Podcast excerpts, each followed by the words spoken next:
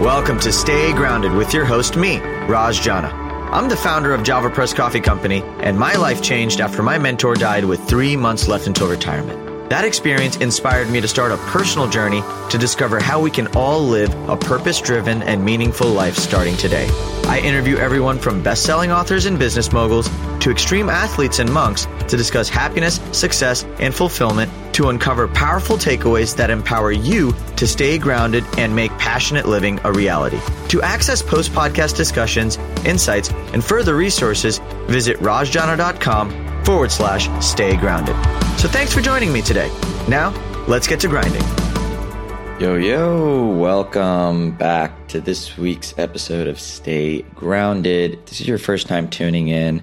Hello, I'm Raj, and I am so excited for you to start off with our wonderful guest, Miss Steph Gaudreau. So, Steph and I met actually back in 2017 before Stay Grounded was even live. And after we met, one, we hit it off and I ended up being on her podcast, which is Harder to Kill Radio. And that's one of my favorite interviews I've still done to date. So definitely go check that out. But been trying to get Steph on the show for a while now and it finally happened. So I'm really excited. So anyways, Steph Gaudreau is a nutritional therapy consultant, weightlifting and mindset coach. She's also a best-selling author and a new author of The Core 4, which we dive into deeply today and she has a passion for helping women build their inner and outer strength so they can take up more space.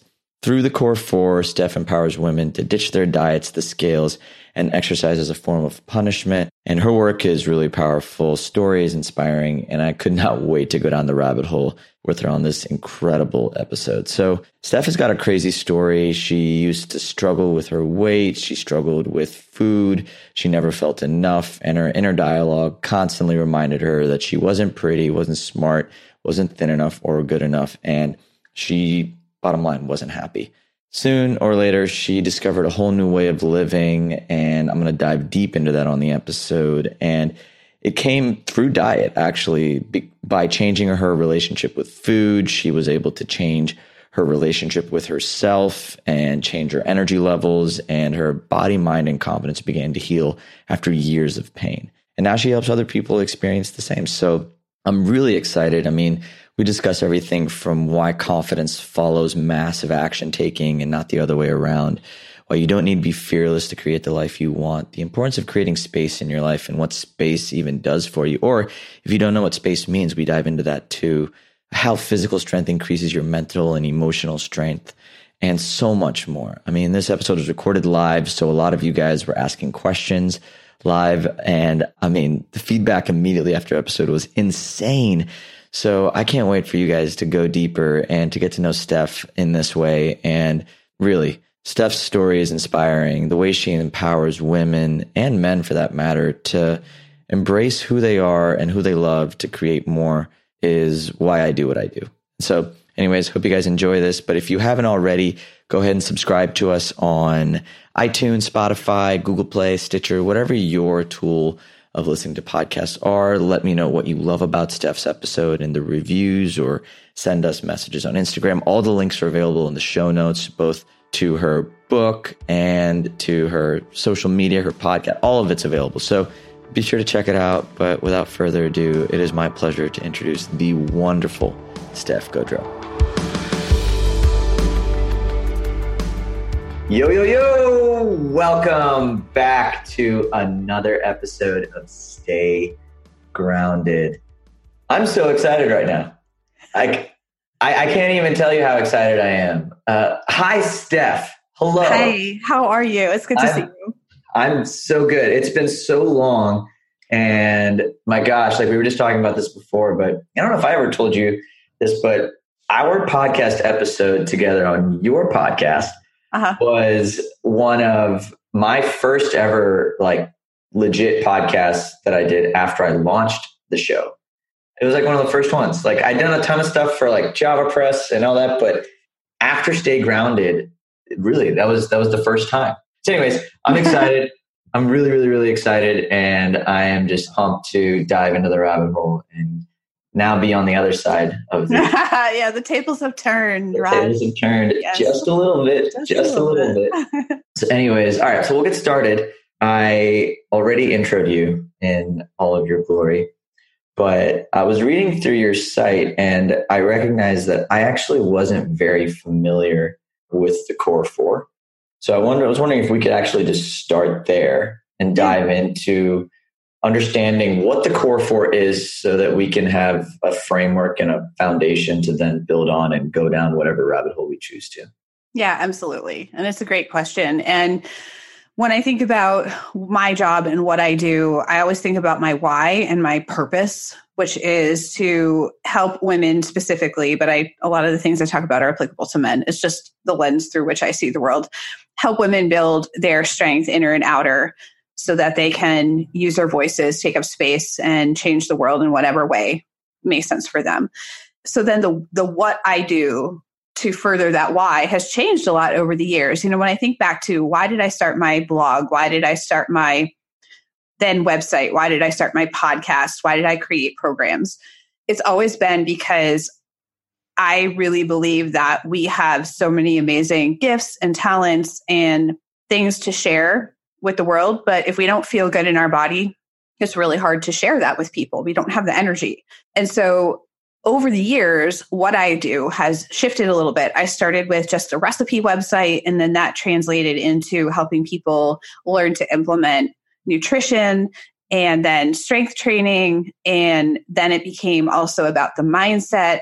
And as my own training as a nutritional therapist continued, I really started to truly understand, like at a gut visceral level, how important this idea of a well rounded, holistic approach to health and wellness is because we can be eating all the, you know, the right foods or all the perfect foods or doing all the the right exercise or or whatever we're trying to do. And if there are pieces of this puzzle that are really missing or working against what we're doing then we're not going to feel better and i think that's just what people want they want to feel better in their bodies they want to feel like they have autonomy and agency over themselves. They want to feel like they're able to make a contribution. And so when I step back to really think about, and this was in 2015, how do I offer that for people to experience? I shifted in that one small way from just offering information about food and recipes to what was then called Healthy, Happy, Harder to Kill, which was three pillars and it was a program that I put together in 2015. So now we're talking over four years ago. And that really became my signature online program for working with people. And over the years, it's as most things do, changed and evolved a little bit into four pillars, now name, named the Core Four program, but the, the foundation is still very similar. So it's eat nourishing foods, move with intention, recharge your energy, and empower your mind. And I really feel like if we have some skill and proficiency in these four areas, not that we're going to be perfect at it or we're going to do each thing equally, but if we have some skill and some proficiency, we can build the sustainable habits that then allow us to live out and reach towards something bigger than ourselves? Like what is that purpose? What is your why? You know are you able to access that? So helping people address the what so that they can then deal with their own why became the sort of bedrock foundation of the program. And you'll notice it's not like it's not called like the be all and all eight or something like that right? Yeah. the core four. It's like this forms a really great foundation for helping you feel better and improve your strength like work on your sleep make sure that your mood is good i mean all the things that we know go into feeling like we're resilient and strong and we have confidence and we're capable and so that's really the the heart of it, but it's not where it ends. Yeah. Right? There's so many other things that go into a, a well lived life and all the things that people are looking for. Beautiful. And I want to dive into, uh, I guess, the story because I think your story is pretty powerful. One thing I read on your site that, and it was like a sentence that just stuck out to me. And you said something about the fact of when you nourished your body or when you healed your body, you felt free. Mm what does that freedom mean? Like when you say free in that context, what does it mean? And how does that relate back to just the why and the why behind the what? I think, you know, when I cast my mind back to the last 40 years of my life and I think about what are some of the things that I've really struggled with.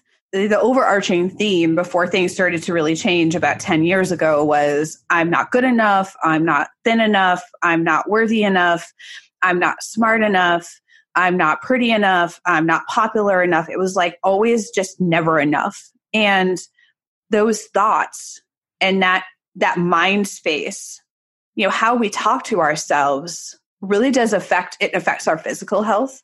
It affects our mental emotional health. It affects how we see the world. It affects how we or if we can see things that are potential solutions to our problems or if we're caught in that kind of matrix of like everything's just crashing down around me. Obviously it can extend out to things like disordered eating and um, you know mental illness and and all sorts of things but for me it was just this feeling of never being enough and the negative self-talk that came along with that that kept me focused on and obsessed with like how do i look?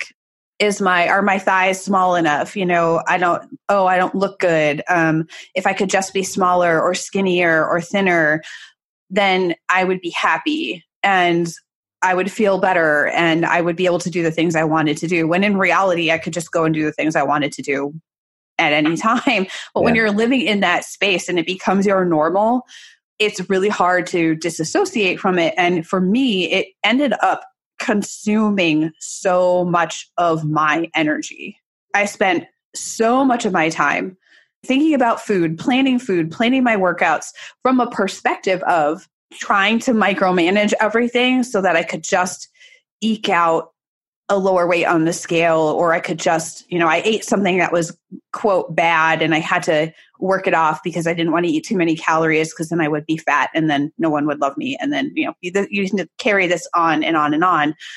And so for me, at first changing the way I was eating to really focus on nourishment because I was up to that point only really concerned with uh, as a lot of people who grew up in the 80s and 90s we're learning, which was like everything needs to be ultra low fat, and you know, we just need to eat as little as possible, and you know, 1200 calorie diets. And you know, I came from that mentality to one where I was really focused on fueling myself, and nourishing my body, and providing it the substrate that it really needed. And of course, dealing with some other things like I basically had reactive hypoglycemia, and I would eat, and then a couple hours later or an hour later, I'd feel like I was going to fall asleep I had a lot of problems with blood sugar management. My digestion was kind of a wreck.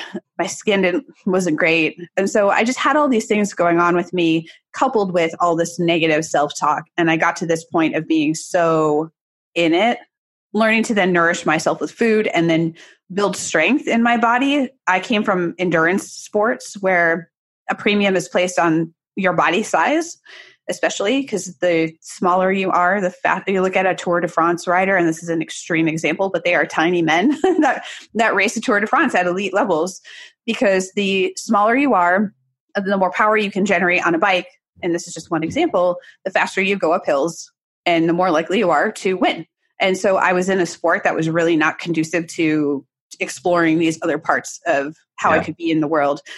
And so the freedom finally came when I was able to enter this other aspect of fitness and really work on my physical strength, which then translated into mental resilience and working with that negative mindset to learn how to offset it. And the body obsession really dying down over time, again, because I was changing up the inputs. And I, I realized how much of my time and energy had been focused on obsessing about all of that the food the the movement what my body looked like and i was like wow i have spent so much of my life focused on this other stuff that really yeah. paid no dividends yeah. and the freedom that i got from that was the freedom to then realize that i could help other people exit this cycle and as long as I was in the cycle, then I, I couldn't help anybody else because all of my time and energy was devoted to this like focusing and obsessing on myself and you know how I looked and all this other stuff. And I finally felt like, wow, without this amount of worry and anxiety and negative self-criticism and, and all of that stuff, wow, like there's so much more that I could do that I enjoy. And it can help other people. And at some point, and there's this really, you know, famous quote, me to we, right? At some point it became, how can I help other people? And I realized how small I had been living with my life. So that freedom was very expansive, right? There was growth. There was this new opportunity to experience life in a different way. It's almost like the small wins, the small changes, whether it was the way you were looking at food, the way you were focusing on strengthening your body as opposed to the physical appearance, like you were doing things that were building confidence. Confidence was the key building block, right? Like, I mean, it, like everything came together through a form of confidence. How do you cultivate confidence in your life from where you were to where you are now? Like, how has confidence been a pillar in your journey? That's such a huge question. And I'm really glad you asked that because a lot of people want to know. They're just like, well, you seem real confident. I'm just not there yet. And I have to say that, you know, we have this model. You know, you sometimes you learn things through experience and you're like, oh, I this idea really coalesced in my brain. And then you you're like, oh, there's this like famous concept in psychology of this thing. And you're like, oh, like that's been there the whole time. How didn't I know this? I feel I feel this way. Um, so I began to realize that so many of us operate life based on this premise that we wait to feel confident. And when we feel confident enough, which by the way, it's like we never feel confident enough. So we're always waiting around, waiting around, waiting around. We're waiting to do the thing, to say the thing, to take this action, whatever it is we're waiting for this like confidence like it's going to come down like thor's lightning bolt and just strike us and we're going to feel oh i feel confident enough now to go and do that thing. And sometimes confidence is just a matter of gathering information. I mean there are some pieces that that can go into it right? Then we're going to feel the thing and then take the action. But in reality i see this as a loop. Instead of just you feel a certain way you feel confident and you take the action. It works the other way around and that is you take the action and then you feel confident.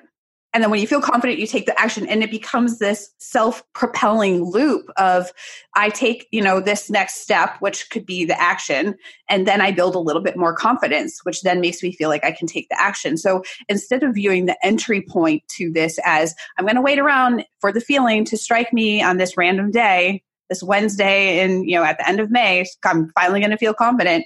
Instead, we take the next most logical step. I'm a huge fan of chunking things down, right? Chunk it down smaller, smaller, smaller. You know, I think about, you know, if you can imagine a boulder the size of your house, you're not going to be able to move that rock. The amount of weight and friction that's present there is too much for one person to overcome. But if we're able to break that rock up into a small rock you can carry, well, then you can actually move it. And I feel like so many of us build up these things in our minds of, you know, I want to do this thing, but I don't feel confident enough. And it's like, let's just take the next most logical step. So an example would be a lot of the, a lot of the, the talk in my community right now is around like, as it's warmer in the northern hemisphere is like showing more skin as in wearing shorts when you would normally cover up because you're ashamed of the way you look and you don't want to inconvenience anybody with the sight of your body. I mean, we talk a lot about body image, but an example would be okay, well, instead of just going from completely covering up to like you're going to wear the tiniest bathing suit known to mankind, for a lot of people, that jump is too much. So maybe you start by wearing shorts around your house or wearing shorts out to do an errand, like go to the post office, or, you know, an environment where you feel is a little bit more neutral and then working your way up to that so you you take the next step you do the thing you're like oh i didn't die okay I'm still here. Nothing happened. I feel more confident now. And then you take the next most logical step. And so I think for us to believe that confidence is like this thing that we just have to wait around to, to be struck with is kind of disempowering for a lot of people because they're like, why am I just not feeling it? Instead, to realize that in, in fact, we can create that and generate that for ourselves completely flips the system on its head and gives us the agency and the power to say like okay i can do this thing. It doesn't always have to be the big jump like the big giant monolithic boulder. It can be something small. But as long as we're in inaction we're not moving we're not acting then we can't expect to feel the effects of we did this thing nothing bad happened we actually enjoyed it like it was pleasurable yeah. or it was neutral even and therefore i feel like okay now i have that I have built that next level and then I can continue to take action forward. So many questions. what I love about this is, you know, I'd always thought about the boulder or the rock in forms of goals mm. or like things we're shooting for, whether it's in work or in our health or whatever. But you broke down the boulder being self image. Like, I mean, even something as simple as the way you feel about yourself in public can be a boulder that's broken down into smaller chunks that can allow you to build the confidence to, to go about then feeling good about yourself. And then you do it more and you do it more. So I love the concept of bouldering kind of being used in every aspect of not only our emotional health, but also our physical goals, the things we want, and all of it. I have a question. Why do you think action creates confidence? This is the key of this all. And I think this is a good time to mention it. So, the next thing that people often they're like, okay, I follow the logic, but I'm really afraid to take action. I'm really afraid. And, you know, where does fear come from? Fear is normal. It's natural when we're butting up against something that is outside of our comfort zone, that's new to us that potentially we've tried in the past and has had a negative outcome. And so it's just a learned response, right? That this thing is scary. Fear is there to say, hey, there's this thing. You might want to pay attention now. Like you could get hurt. It could be, you know, it could be impactful for you in a negative way. So I think there's a lot of talk in the self development world about fearlessness. And I think that that can set up a really problematic dynamic for people because they're like, well, again, I, okay, so all right, Steph, you're saying I need to take action. I'm going to chunk it up, but even that really chunked up thing is really scary. Yeah.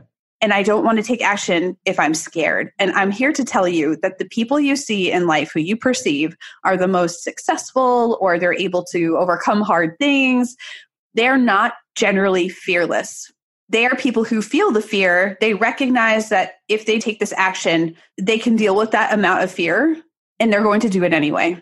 It's not that you're fearless in all things. And I think that that's another perceived stumbling like it's a stumbling block for a lot of people because they're like well that's great like raj you're fearless in you know in the area of business or you're fearless in this particular aspect like for me like you're fearless walking into a gym full of guys. And I'm like, well, it doesn't mean I, I don't have pause.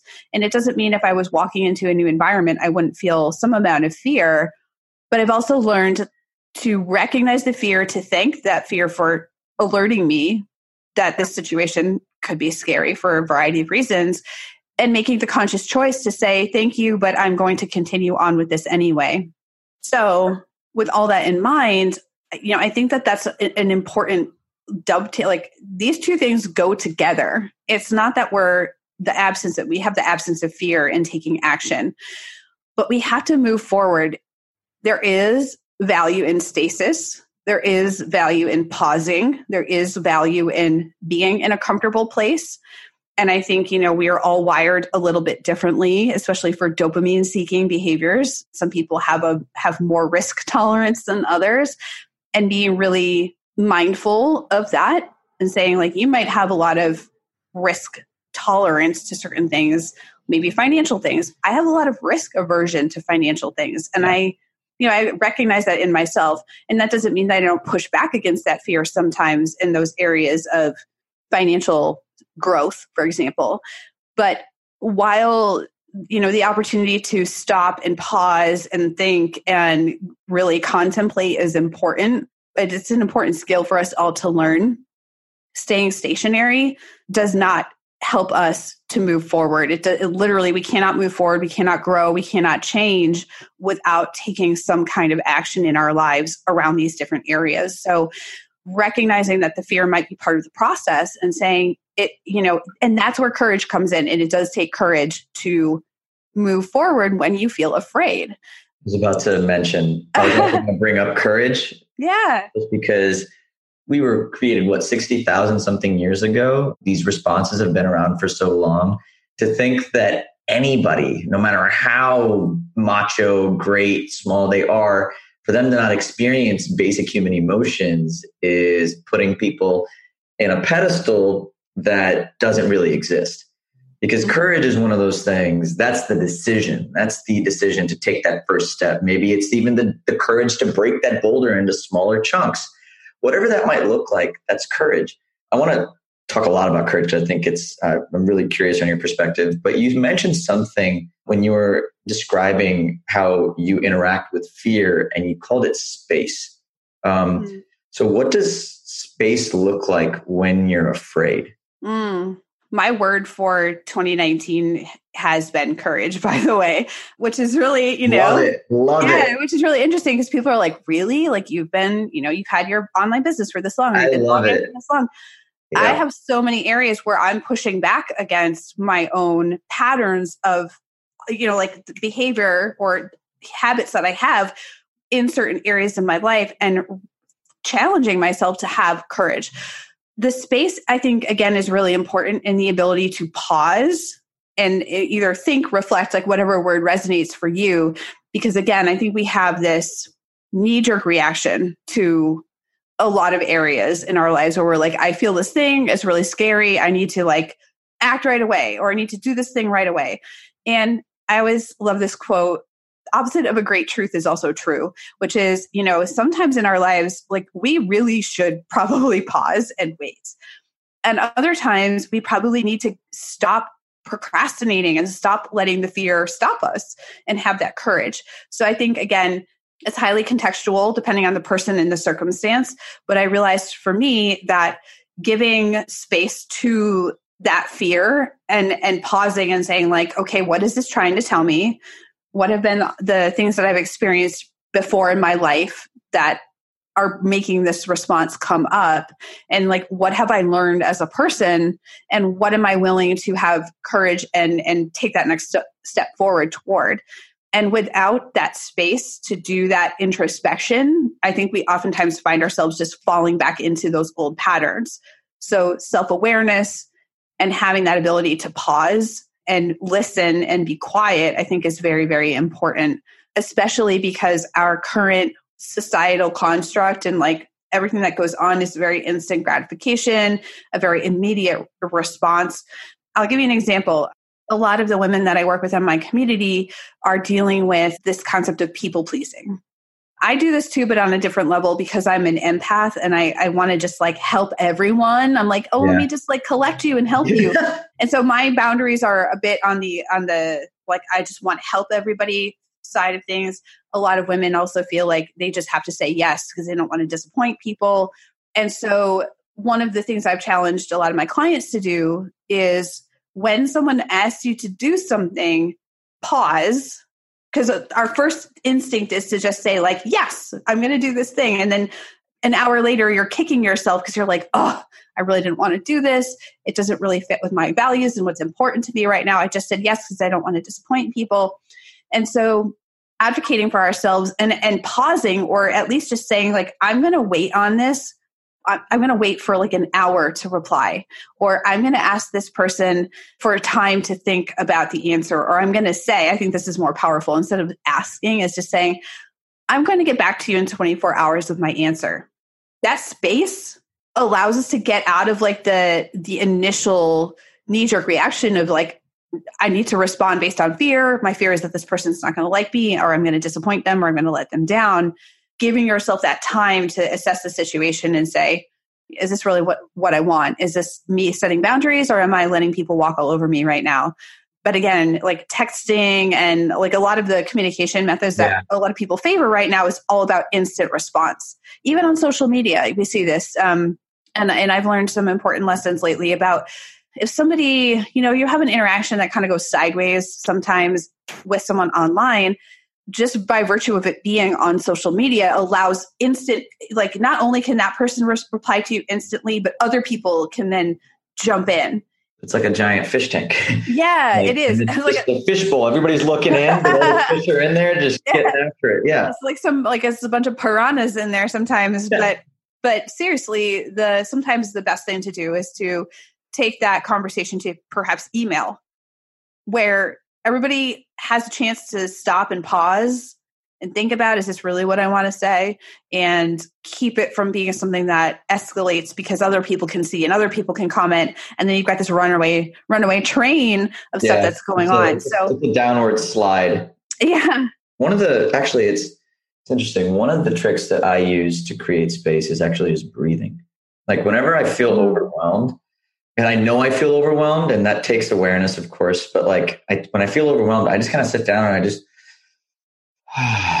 that creates then the courage to go and say that thing, whether it's maybe I don't need to respond to this right now, or you know what, I'm going to think on this. I'm going to go take a walk, or it, the then it to me, breath comes before that space, and then in that space, no matter what it looks like, the breath is always like the anchor mm-hmm. um, for almost yeah. surrender in a way. It's like you know what, like I don't need to have control right now. I'm going to surrender to this moment, and I'm just going to give myself space. How does the idea of surrendering kind of mm. in your life? Because I know that there's a there's a general amount of you know go create your life get after what you want like make the change take those small steps but then there's also the other side which is kind of letting things unfold letting things happen and being okay with how it's happening so how do you mm. balance the two yeah that's a really good question and um, just to your point on on breath like being in that sympathetic dominance where a lot of us live, especially in stressful environments, we're in work or whatever we're doing, and we're like breathing very much from our chest and like not from our belly and our diaphragm. And uh, we're not activating the vagus nerve, which is really the parasympathetic arm of the autonomic nervous system. Like it, just that simple act of like relaxing and letting ourselves breathe does tap into that parasympathetic side. So that's that's a huge way of of accessing that and it's free and you can do it anywhere which is really cool um, as far as being able to pause and create create that space it is something that the push and the pull between like i need to go and, and do and i need to create and i need to like forge my own destiny versus i need to just like step back and let things unfold again i think it, it I think people go in seasons in their life. And I think honoring that's really important. I was just talking on another podcast about creativity and how, as business owners or as uh, even as creative hobby pursuits in our lives or whatever that looks like we're constantly creating. And there there are times where you feel like nothing's happening. You know i can't i don't feel creative. I'm not having ideas. Like i feel really stuck or nothing's moving forward. And I think it's really important to honor that and to, to realize that the harder we push in those circumstances, oftentimes the less we actually get what we're trying to get. That's number one. Number two is, I think, and this is going to sound a little bit like out there, but uh, I think putting yourself in, in safe situations where you feel small is important. And the easiest way I think to access this is through nature. And I'm not saying you have to go on like the most epic scary expedition in order to get that feeling. But I think that there is really something to be said about putting yourself in a circumstance where you're like, I'm kind of the low man on this, you know, ranking here in terms of like mother nature. like mother nature doesn't give a shit about me. And there's something very freeing in that though because you're like, "Oh, all the crap that I've been worrying about, what if I just gave that worry up and or like what if i realized that i have this amazing opportunity to create and do things from a perspective of like abundance and because i really love it not from a place of I feel like this is a really a, a, place of scarcity. And I had this experience on um, Mount Rainier about 12 years ago, and I talked about this on a podcast of mine not too long ago. But essentially, it was like a super fucking scary uh, attempt to summit Mount Rainier. We slept on the mountain. The weather was absolute garbage, and it was one of the scariest experiences of my life. And in the morning, when we woke up and I looked out over the Emmons Glacier, which is the largest glacier on the mountain, I was overcome by the feeling that my tiny little speck of a you know 155 pound flesh bag didn't quite really matter as much as I was like freaking out that everything that I did had to be perfect, right? And that like everything I did was like the world revolved around me. And and so I don't want people to take that the wrong way and go like life's not worth living or like nothing matters and be very nihilistic. But rather I find that is very freeing yeah. Because a lot of the stuff that we worry about, we're like, oh, everybody's thinking about me in this way. You know, a lot of the stuff that we we let stop us is like, what if we just did the thing? What if we did really what's in our heart? What if we really created from that that point of view? And so I think that that is an aspect of giving up control over other people's thoughts. So much like extenuating circumstances, things that we are not really in our control. And that's the essence of being human, right? Is like we want to we want to be the ones who are calling all the shots. We want to be in control. We want to have this sense of uh, it's such a grand illusion in a lot of ways. Yeah. We're we're always on this like knife edge between being in complete control and being in absolute and utter like lack of control yep. with what's going on. And so I think, you know, having those experiences where you can fully immerse yourself and feel like you get that perspective shift and I'm not saying nature's the only way to do it, but I find like that's one of the easiest ways for me is to just get out of your own head and go, there's so much more to life. Also, like all the little nitpicky shit that I'm worrying about doesn't really matter. No. What if I did the things that I was really excited about? And then, then I think, like I said, honoring periods of like these seasons in our lives where sometimes we are pushing harder and sometimes we are creating more and sometimes we will take a step back and we will slow down and realizing that we don't have to be on all the time. We don't have to be creating from that high level all the time which is really hard to do and especially in online space when you're exposed to so much and it looks like you're like everybody else is doing amazing crazy things and like i'm over here doing you know i'm taking a break right now or i'm slowing down purposely right now. It can be really hard to not get sucked into that comparison one of the things I love about the seasons, I never even thought about the seasons. And I want to just comment on the fact that you are so empathetic with that journey. Like the fact that you're even acknowledging that we have seasons of life where we're super creative, and sometimes we have seasons of life where we're just not, and we're just not feeling our best, and we need to be kinder to ourselves. Like that takes an enormous amount of really empathy to experience that. And, and I want to dive deeper into space because I, I think that you have a lot of one really interesting perspectives on on the reason why women in particular need space. Mm. What do you mean when you say you want to empower women to take up space? Is it this type of space like you're speaking like creating space for yourself to like be whole or is it or is there a different context of space that you're referring to? I think it really is contextual and it really can take many forms. So sometimes I do mean literal space in the sense that the prevailing way to be a woman and have a body, especially in our culture, it looks one way. I mean, if you Google like healthy woman, you're going to find you, the photos that you find look predominantly a certain way, which is usually thin, white, able bodied, and young and that's what you know a lot of people think is the way to be a you know healthy or fit or whatever woman in this world or um you know always deferring to somebody else when it you know it's time to share opinions or thinking that we haven't earned the the right to be at the table, so to say.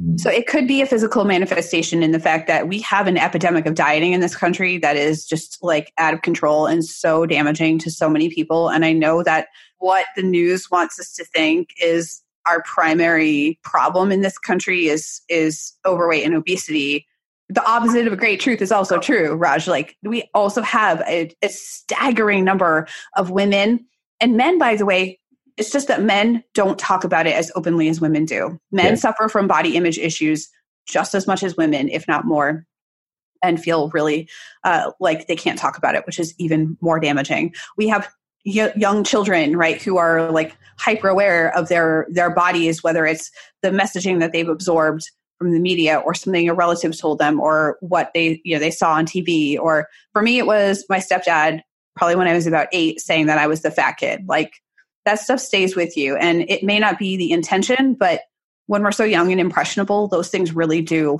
shape the way we see yeah. the world. It, it, ch- changes the glasses through which we look at the world. So, yep.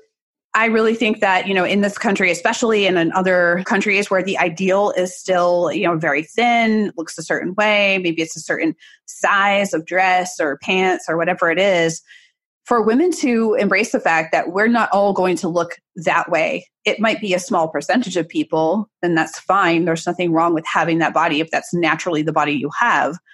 but physically taking up more space by stopping this chronic dieting, stopping exercise as punishment. And that's the like the first line of the book is like I have this vision that one day little girls will grow up into women who know their worth, take up space, and essentially use their innate gifts and voice. And I think that using your innate gifts and your innate voice is power. That is innately powerful.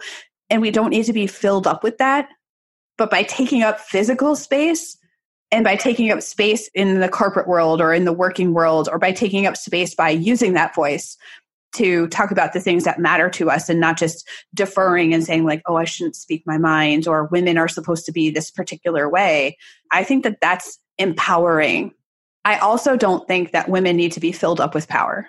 And i mm. think that this is really problematic because again we're waiting along we're waiting for the empowerment gods to strike us with empowerment and be like now i finally feel like i'm empowered. It's an inside job just like confidence and we have let we can leverage that we can access that. But we've stopped listening to ourselves and i think that that's the biggest problem. So believing that we need to be empowered by other people leaves us more disempowered. So how can we start listening more right? Getting quiet creating space for ourselves really important. Nourishing ourselves all the things that are sort of like in this this core four world. And then also recognizing that that power is not from external sources. It's ours to create and it's ours to get out of our own way. So, really, taking up space can be literal, it can be figurative, but I think we're finally seeing that women are more, they feel like they are able to do that more and more. I think we have a long way to go, though. And so, Thank you. Yeah. How does physical strength play into that concept of space? Oh, yeah. The fact of the matter is, if you're going to, you know, strength train, for example, your body may get bigger. And I'm not saying you're going to look like the Hulk because that's what a lot of people think. They're like, oh, I did, you know, sets of five squats. I'm going to be this like masculine looking or unpleasant looking woman. So it's just like, first of all, understanding the conditioning that we've been led to believe, which is again, smaller is better. And that if we do build our physical strength, our body might get a little bit bigger. We might see muscles. But what comes along with that is our you know capacity. And i really love the, the concept of capacity. Can you expand it, on that? Yeah it's our ability to do things right? Like how capable are we of doing a thing? For a lot of women i i really think that they're just like i can't do those things. And the classic example is like i can't ever do a pull up i'm not strong. And if you if you think about that like where did that notion come from we're taught those things. We're taught that women, you know, like somebody said it to us or we we learned it from somewhere that like you just you can't do a pull up, you're a girl, girls can't do pull ups. I don't know about you, but there's something absolutely intoxicating isn't the right word, but there's something that is just so monumental about having the ability to move your body in the way that you want to move your body. And it could be something as you know, I'm using air quotes here, basic as doing a pull up. It doesn't have to be like, you know, you're going to go to the Olympics and, and be on like the rhythmic gymnastics team and do backflips. Maybe it is. I don't know. But I think the most basic tasks can you lift something heavy up? Maybe you want to carry your kids without back pain. Maybe you want to carry all the groceries in one trip. I mean, I know I do. Maybe um, real world problems. Yeah, like maybe you you feel like you want to be able to um, do a pull up, or you want to be able to climb a rope, or you want to be able to climb up something. And I think that's why things like obstacle course races are so popular now, is because they give people a way to experience the capacity of their own body. You want to be able to squat your body weight. When you feel like you have some agency over your physical body, I can't even describe what it's like. It, it just, you're like, wow, what else can I do? You open up that tap, you open up that like curiosity. Like, I remember when I deadlifted my body weight, I was like, what else could I do? I don't know. That's like I did an obstacle course. Uh, so we live in San Diego, and the uh, the BUD/S obstacle course for the Navy SEALs is right near where we live. And I, friends of mine that were in the Navy several years ago, they were like, uh, "Do you want to go do the BUD/S course?" And I was like, oh, what? Like, there's some big, you know, obstacle course stuff there. It's like big, tall, scary shit. And I just thought, you know, um, I was a couple years into CrossFit and I was like, I don't know if I can do half of this stuff, but I'm going to try. There's one obstacle where you essentially have to jump up and hang and then pull yourself up onto a platform. It's like a muscle up, but you have to be able to do that with your own body weight. There's nothing you can, you can't stand on anything to do it. And I remember doing that and just thinking, okay, like Oh, it's bad, but that's what that's. it's it's on. It's on. Like what else can I do? But just thinking, obviously, if you want to be really like doomsday about it, you could be like, oh, could I physically survive in my environment? And nowadays, a lot of us don't have that like every day is a literal struggle for survival. And so I think we lose touch with that part of ourselves that feels strong and capable. But, you know, for me, physical strength then translates into mental strength and emotional strength. And when you're lifting something hard or you approach a heavy bar or heavy weight and you you do it and you're like, okay, again, like what else can I do? Also, I didn't die. That was awesome. And it it translates into so many other aspects of your life. I mean, I just I wish that everyone could experience that because it is just so it just lights you up. It, it's like nothing else that exists. I, I just love the idea of you know you said something really interesting. You know, we're so comfortable these days. Like I think Mm, 2019 compared to any point in history, we have never had it easier to survive. Like we have like, to, to just baseline survive. And you're right. Like when, you know, maybe 10, 20, 30,000 years ago, we had to do things physically to survive, which made us feel capable and stay capable. But we don't have those, those influences today. So strength training, maybe even starting a side hustle or doing something that's forcing you to get uncomfortable is almost like that's like that's compared to what people did 10,000 years ago. You're kind of just like doing what they're doing, but you're forcing the change upon yourself. And that is, I mean, I, I never thought of strength training. And I knew that I, I love the aspect of strength training translating over to mental and emotional strength because I think that it's amazing. But you're right. When you see yourself doing something crazy physically, there's a very visceral experience that you carry with you. yeah. What was the first thing you did to feel that way about yourself? I remember the first pull up I did was October of 2010. You remember to the date. I do. I remember the month. I like I remember where I was. I remember just feeling like, holy shit, I just did something that I truly never thought I could I was strong enough to do. Because I I really did not believe that I could do that. There's this really interesting concept in in biology called hormetic stress. And exercise is a hormetic stressor. The idea is like we experience a punctuated dose of a stressor and we get stronger as a result. We get more robust as a result exercise is one example, but so are things like cold exposure and fasting. And, you know, there's like so many examples of hormetic stressors. So I feel like for a lot of people, that's a really easy way to access that. But, you know, how we build strength and resilience is by undergoing periods of stress followed by periods of recovery.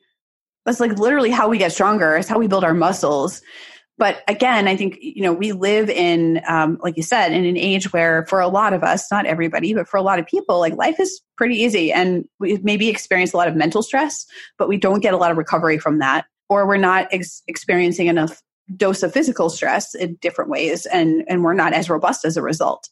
So it's a really interesting biological concept. But yeah for me i think um, the the defining like oh my gosh i finally did this was was that pull up and i still have it on video somewhere and just thinking wow okay i just proved myself wrong and that was awesome and like also i want to do more of that thing. So i think everybody has like their one thing that they just they wish they could do and when they do that they're like okay what's next?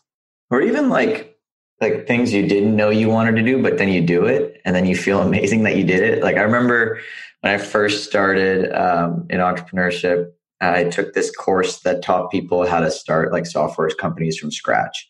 And one of the things they taught in the course was to cold call people in different industries and ask them what their pains were. I was deathly afraid of doing a cold call. Like, I mean, I, I couldn't tell you how terrified I was to pick up the phone and call someone I didn't know and ask them for time to do something. I'd like pushed it off for weeks. And then a buddy of mine was like, dude, you got to do this or else. Like, you know, we had like a dare situation where I had to do something really embarrassing. he was like, you got to shave your head. I don't remember what it was, but it was something bad. And I was like, all right, fine, I'll do this. So I picked up the phone, I called, and it didn't even go well. 10 seconds in, I didn't, like, it was just like, okay, yeah, thank you for your time, anyways. Put the phone down. And I will never forget how ecstatic I felt after I did that thing and how good I felt about myself after I did that thing. And the next seven months, I think I made like 1,200 cold calls. Wow. I was like, I don't care. Like, this is, it feels great. So it's almost like strength is something that permeates everything. And I think it comes back to that one concept we talked about, which was courage. Mm-hmm. Um, well, you did the thing, you made the cold call, and then you felt a little more confident, and you were like, "All right, I'm going to like right." Yeah, yep. start to step over, and yeah. it's a beautiful metaphor to just follow the trail of. It's almost like fear. If you, if someone says you can't do something, or if there's like something out there that's telling you, even if it's a voice in your head that's like, "I can't do this," that's almost like a north star to. That's where you should actually be spending your time. Mm-hmm. Yeah, it's a great way to challenge your self limiting beliefs. Yeah, for sure. Gosh, Steph, I could talk about all of this with you for hours, but we're getting close to the end here. So, talk to me about the book. We've discussed the core four in, in great detail. So, what is the book in comparison to the core four? Is it just tell me more about it, how we can get involved, and how people in the community can just be a part of something special that you're building? The core four really walks people through the four pillars in a bit more detail and explains, you know, how can we approach these things from a really nourishing perspective instead of a perspective that's very punishing and restrictive in order to build the habits that lead to more sustainable health. Because I really don't care what you can do for a week. I'm not interested if you can like be hardcore on a diet for a week. Like, I don't care. I'm interested in what you can do for months, if not years, uh, decades at a time. So the core four walks people through a framework really approaching those those four categories of, of things. And then the second part of the book is a 30 day experience where I challenge people to take action on certain things that will help them build or experience the tools that then they can tuck into their virtual toolbox and dip back into when they need it. So it's it's really a personalized framework and there are all sorts of things in the book. I mean there's like recipes and sample meal plans and two levels of workouts and some journaling activities and like prompts to get you to start thinking about some of the more mindset stuff put together in a way that's just i think really fun and a relatively low risk way of experiencing this because i think a lot of times people are like oh my gosh i need to then like be perfect for 30 days and that's not how we do. So it's like if you mess up or you know like you just keep going right? And that's life. You just keep going. Don't stop so that's really what the book's about. And yeah, I'm just really excited to get it into people's hands. It's right now on pre order. The book will be out July 30th, and I have a whole bunch of pre order bonuses that people can get if they pre order now on their favorite online retailer. And the book's like 18 bucks on Amazon, which I think is a screaming deal considering what you get inside of it. it's really great. So um, they can find out more about the pre order bonuses at core4thebook.com and check everything else out on stephgaudreau.com. Beautiful. We'll make all these resources available, guys. Uh, if you're frantically taking notes, um, they will be in the show notes. And uh, I'm like, yeah, I'm, Steph, I've been watching your journey for a while now, and uh, the consistency of how you show up has always inspired me. Not only on on social, but with your content and your your podcast is amazing too. For anybody who enjoyed this conversation, definitely go check out Harder to Kill uh, and listen to our episode. Yeah. Anyways, all right. Well, Steph, I have one last question for you. Okay. In the midst of everything you've experienced, everything you're doing, and everywhere you're going, how do you stay grounded? Oh, gosh. I really try to honor myself and who I am. And for me, that means a lot of quiet time and a lot of alone time, frankly. Like, I love to be quiet and be by myself. And I think the more I can embrace that in my life, the more grounded I feel. So trying to not feel pressured to be someone that I'm not. And I don't know if it's being now like 40 and like giving fewer fucks about stuff that doesn't matter to me.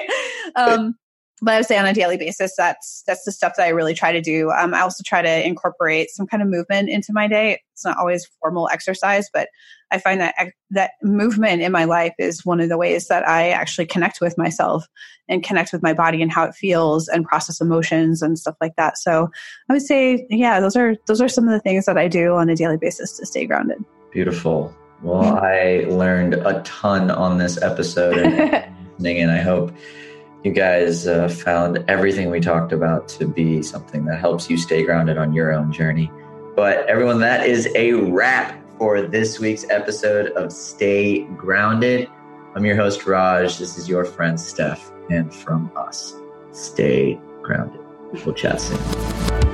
Thanks for joining us today on this episode of Stay Grounded. I hope you found this interview helpful as you create your own ways to live an extraordinary life. For more resources and support, please visit www.rajjana.com forward slash stay grounded to join the official Stay Grounded Facebook group, a place where aspiring life enthusiasts can connect and ignite passion for life together. My hope is that the positivity, content, resources, and support in this group will resonate with you on a deeper level. That what you hear in our podcast read in our thoughtful posts, or learn in our courses will empower you to live with intention, uncover true purpose, and challenge the internal dialogues that stop you from being who you really want to be in your life. Again, thanks so much for joining us. Stay grounded.